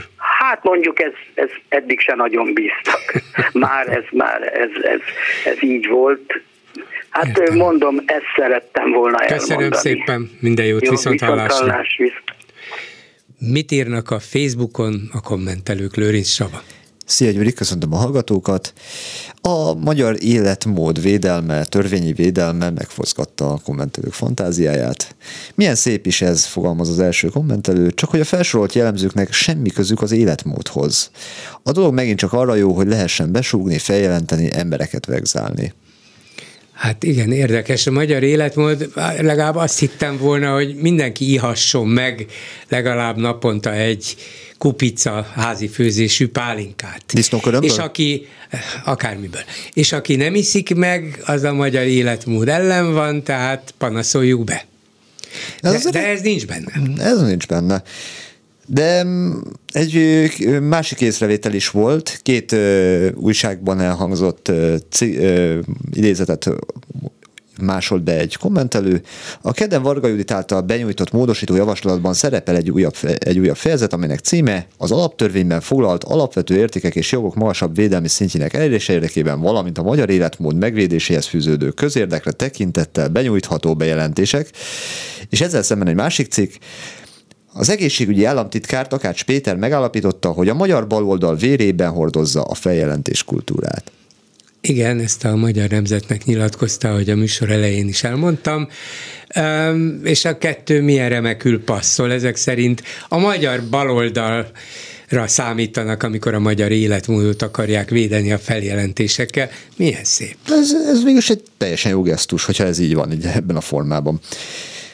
A magyar életmód védelmében lépett a rendőrség akkor is, amikor elkapta a borkai videó készítőit? Teszi fel a kérdést egy kommentelő. Mm, nem is tudom. Magyar életmód védelme az Adrián, nem, nem, ott nem a magyar életmód. Nem, nem, az csak szórakozási jellegű dolog volt, na mindegy. Azzal kapcsolatban, hogy Oroszország nem engedi be vízummentesen a diplomata útleveles magyarokat, születtek érdekes gondolatok. Na. Úgy tudom, hogy Putyin már egy éve vízumkötelezettséget vezetett be, legalábbis tervezte az EU tagállamok, Svájc, Norvégia, Izland és Liechtenstein diplomata útlevéllel rendelkező állampolgárai számára. Tehát a magyaroknak is hívja fel a figyelmet a kommentelő. Egyrészt az lenne az érdekes, ha Magyarország ez alól kivételt kapott volna, másrészt az, hogyha igen, ezt hogyan sérthette meg? Hát ezt nem tudjuk egyelőre, hogy mi az, amit Magyarország állítólag megsértett. Mi, mi a fene? És egyáltalán, hogy ezt miért így, így intézik el? Milyen, milyen szemrehányás ez Magyarországnak? Hát ha Orbán Viktor ezt véletlenül rossz néven veszi, mivel fog visszavágni Putyinnak? Hát elvégre ő egyenlő, partnernek tekinti magát Putyinnal. Abszolút, és igaza is van. Tisztes, tisztes elbánást, tiszteletet a magyaroknak. Jó, de Balázs Péter például szeretne leilleni azon a, abban a tárgyalóban, ahol Orbán és Putyin tárgyalnak. Nem tárgyalnak most már egy ideje, de majd talán jövőre. Még hogy Szijjártónak vízum, Moszkvába hazajár, fogalmaz egy másik kommentelő. Ezek, ezek után vízummal fog hazajárni. Magam előtt látom egyébként, ahogy Lavrov kit, a képet, ahogy Lavrov kitünteti kitűnő barátját Szijjártó Pétert, és most azt érzem, hogy Szijjártónak megszakadt a szíve. Vagy megérkezik Szijjártó Moszkvába, és ott a, ott a határőr nézi, vagy a, az alkalmazott, hogy na, vízum van, mutassa. Ez nem jó. Másikat kérünk. Nem megfelelő, igen. Más témákban is érkeztek kommentek. Mióta megy a csiki-csuki az EU-val a pénzek ügyében, és nem, hogy azon lenne a kormány, hogy eleget tegyen annak, amit kérnek, pont az ellenkezőjét teszik. Csak az látszik, hogy én megtehetek mindent, a többi nem érdekel, különben nem álltak volna bele a Magyar Orvosi Kamarába. Igen, igen, illetve nem tudom, nem tudom, mi történik, de valahogy feltételezem, hogy szándékosan küldte ezt a ezt a lófejet is az Európai Bizottság ágyába. Igen, és hát egy újabb hát szervezetre került rá a nemzeti jelző, Üdvözöljük a Nemzeti, Nemzeti Faiskola létrehozását, TH-val természetesen a Nemzeti, de nem állhatunk meg ezen a ponton, tovább kell lépni, hogy legyen mindenből nemzeti. Javaslom egy, egy, egy nemzeti mesterséges megtermékenyítő állomás nem áll létrehozását is, rövid nevét pedig mindenkinek a fantáziára bízom. Nem, nem is jut eszünkbe, hogy mi lehet ez, de például miért nem nemzeti a Fidesz? Én ezt nagyon nem... Hmm, ő magát nemzetiként apostrofálja. De, de bele kéne írni a nevébe. Igen, csak hát Finesz nem, nem biztos, hogy kijön. Hát az se lehet, de nemzeti Fidesz rövidítve nem Fidesz, mindegy. Na, ez, ez nem jön ki sehogy se. Bárhogy is a nemzegetés megvan. Ennyi lett volna a komment szekció. Köszönöm szépen, egy hallgató a vonalban, jó estét kívánok! Jó estét kívánok, bolgár úr! Hallgatom ment. Pál vagyok a Borsodi 66-osról. Igen. És, és akkor hát nyomtas te is? Azt hittem, hogy nyomtas te is. Ja, nem, a Borsodi 66-osról.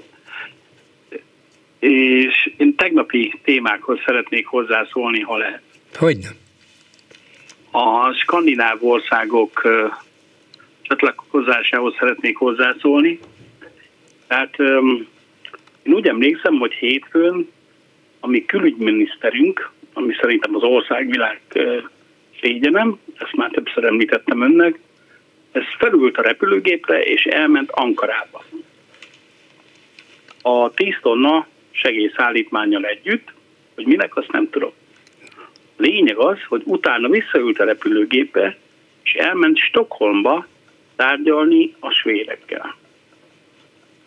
Uh-huh. Utána gyorsan visszaült a repülőgépbe, mert a főnök szólította Kajróba, Egyiptomba, úgyhogy megint elment Egyiptomba 5,5 millió forintot elzabálni a repülőgépem. Most innentől kezdve nem értem, hogy milyen bizottságot akarnak küldeni a svédekhez. Miért nem volt elég szijártó hát a maga a villámlátogatásával? Igen. Mit fog ez a bizottság többet intézni, mint a ami szélkakas. Hát az is lehet, hogy, hogy Szijjártó gyakorlatilag közvetítő szerepet kapott a törököktől. Ugye a törököknek van törököknek szintén van gondjuk, problémájuk a svédekkel.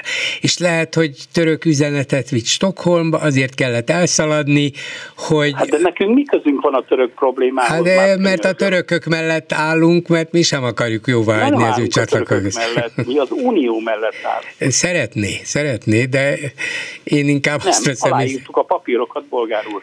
Tehát ezt nem szeretnénk, ezt törvényileg vállaljuk. Ja, ja, ja, értem, értem. Persze az írott szó az fontos, meg a szerződés az is fontos, de most mégis mintha a törökök mellett állnánk, akik szintén vonakodnak ja, beengedni. mellett is meg. Igen.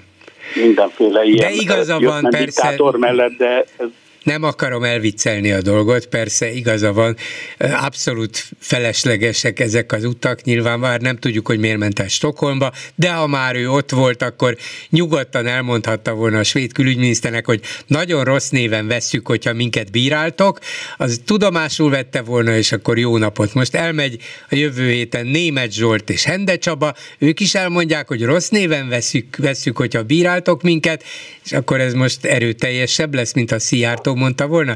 Teljesen felesleges volt. Vagy az egyik, vagy a másik út, és a rá elköltött közpénz. Na most ugye Bo, ö, Orbán ugye azt mondta, hogy ő jó gazda. Na most én ezt nem értem, ezt a jó gazdát, mert a jó gazda az takarékos.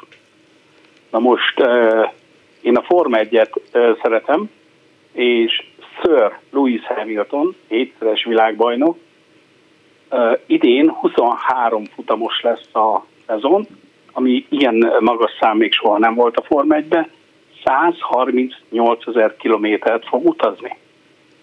Fele annyit, mint a mi szélkakasunk. Fele annyit. És már neki van hét világban. Na de mennyi üzemanyagot elpocsékol azzal, hogy nyomja azt a gázpedált folyton, és Nem, rója a köröket? A Hamilton eladta a magángépét környezetvédelmi kérdések miatt. Tényleg? Igen. Hát jó, nem lehet mindenki Hamilton. Hamilton is csak egy van. Igaz, hogy Seattle-ból is csak egy van. Hát pontosan.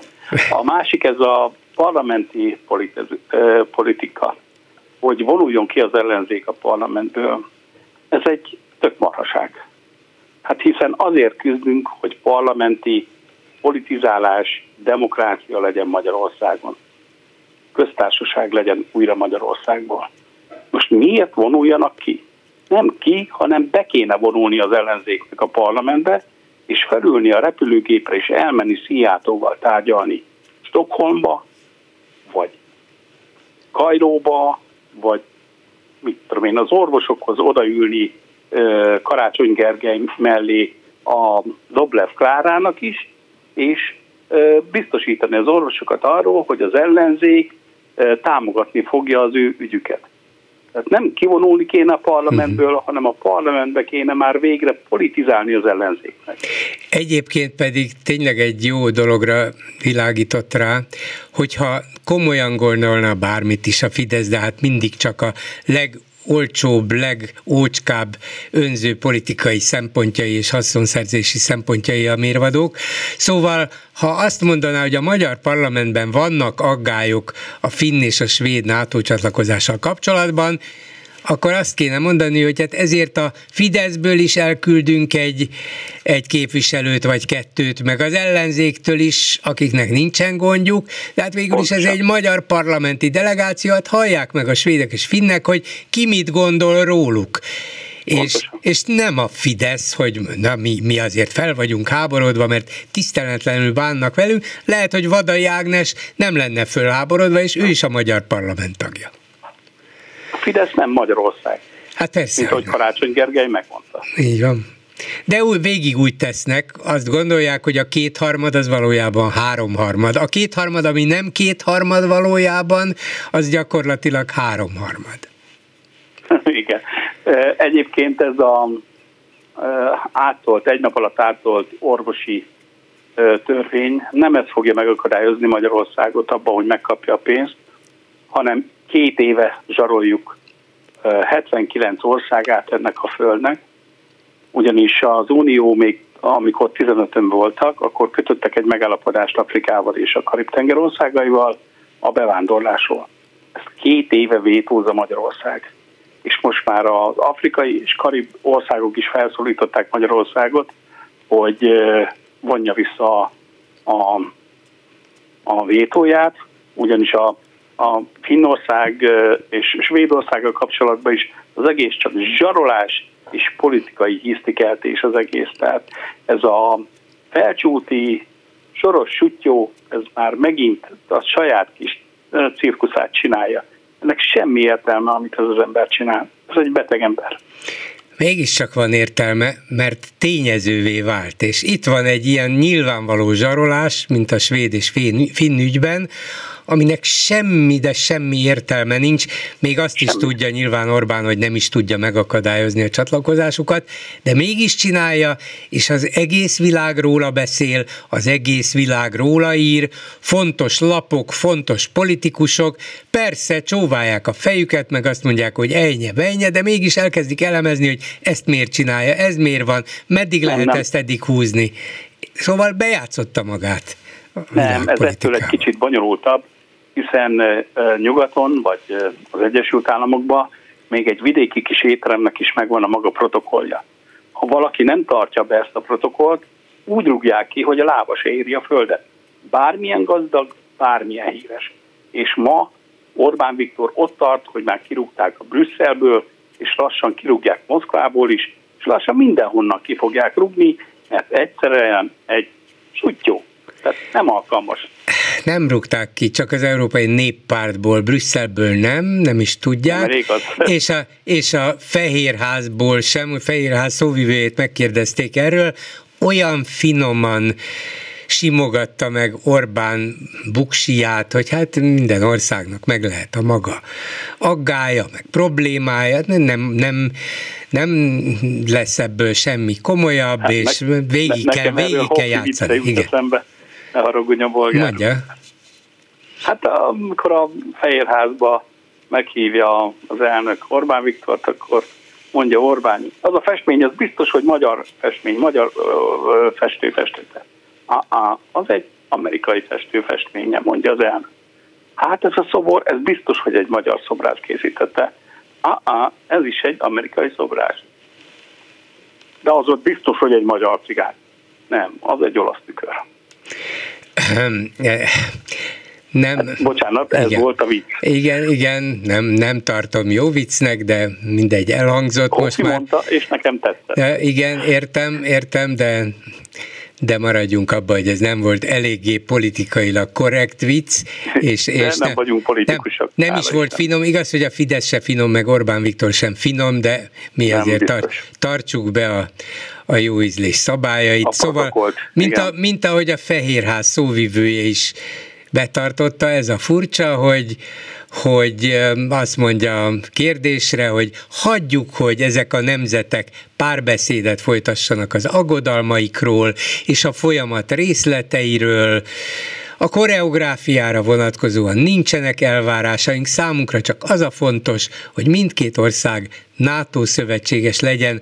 Az ezzel, ezzel összefüggő politikai keringő nem a mi gondunk, mondták a Fehérházban. Hát ennyire finomnak lenni, ez azt jelenti, hogy nincs kivágva a Fehérházból, nincs kivágva a NATO-ból, nincs kivágva az Európai Unióból, lenyelik ezt is. Még. Hát mert igen, Tudja, igen, mi jutott eszembe? Kossuth Lajos. Igen. Kossuth, Kossuth Lajos szobra van egyedül kiállítva a magyar politikusok közül a kapitóliumban, a melszobra. Van egy egész igen, alapos igen. szobra New Yorkban is, de a kapitóliumban egy melszobra van kiállítva. Láttam én is, saját szememmel. 1851-ben ugye a stábjával Kossuth Lajos elment Amerikába, és fogadta az amerikai elnök és ő nem kérte, hogy fogadják, de mégis fogadta az amerikai elnök, hiszen egy szabadságharcos, magyar szabadságharcos fogadott. És utána Kossuth Lajos egy kortás hadjáratot indított, pénzt gyűjtött, hogy folytatassa Magyarország a szabadságharcát. És mivel jól tudott angolul, ott angolul elmondta a nemzetek közötti szolidaritást. Azóta a világon mindenhol ezt az angol kifejezést használják a nemzetközi politikában angolul. Uh-huh. Amit Kossuth Lajos kitalált. Na most erre az emberre ez a elcsúti nagyon nagy fényet hoz a stáb, az egész bandájával együtt. Hát igen, sok van a rovásán, egyetértünk. Köszönöm szépen. Én is köszönöm Viszont szépen, hogy meghallgatott. Viszont hallás. Háló, jó estét kívánok! Halló, Parancs... Igen, parancsoljon, hallgatom azért hívtam, mert összekavarják az ellenzéki összefogást az ellenzéki kerekasztallal. A Jakab Péterrel beszélt, és össze-vissza beszélt arról, hogy az ellenzéki összefogás lejáratta magát. Az ellenzéki kerekasztalnak nem ez a célja, hanem az a célja, hogy szabad választásokig jussunk el. Nagyon szép interjút készített a Mellárral, és ugyanez a palotás véleménye és a Márkizai is.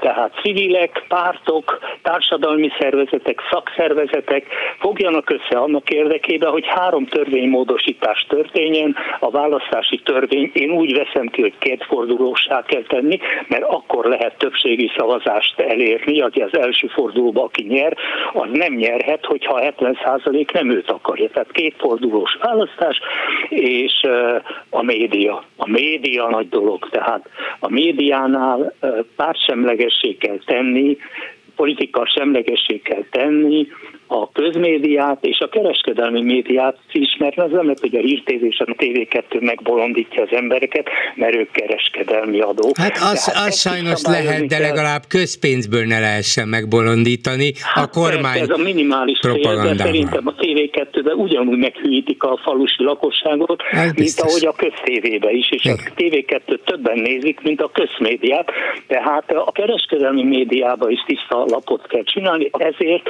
a média tanács vezetését plurálisan, tehát konszenzusos személlyel kell megoldani. Na most ez két törvénymódosítás, és a harmadik, amihez én egyáltalán nem értek, az alkotmány, állítólag abba is bele kell valahol nyúlni. Tehát minden pártnak ezt a minimumot el kell fogadni, és ebbe az a nagy innováció, hogy egyik sem mondjon le arról, amit csinál. A BK csináljon árnyékkormányt, a másik tiltakozon ez ellen vagy az ellen, a Jakab menjen és álljon fel a hordóra, nem gond, mindenki magát adja, de szabad választás legyen. 89-ben ugyanez volt, uh-huh. nem a, nem a pártok fogtak össze, hanem a szabad választásig jutottunk el. Igen. Tehát amikor kitérnek ezelől, akkor összekeverik a szezont a fazonnal. Igen, igen, igen. Megpróbálom a jövő héttől kezdve ezt a dolgot erőltetni, és meghívni Nagyon egy kedves. pár politikust, hogy talán erre ki kéne dolgozni valamit, hogy mégis hogy csinálják, mint csinálják, van erre politikai Persze. szándék, erő. Márkizajt nyugodtan igen. kérdezze meg, mert ő ennek a híve, palotás is híve, igen. úgyhogy ők szabatos választ fognak. Köszönöm szépen, viszont hallásra. Én köszönöm, viszont hallásra. Ezzel a megbeszéljük mai műsora véget ért. Készítésében közreműködött Bencsik Gyula, Lőrinc Csaba, Erdei Tünde, Kismária és Csorba László. Bolgár Györgyöt hallották, viszont hallásra a jövő héten.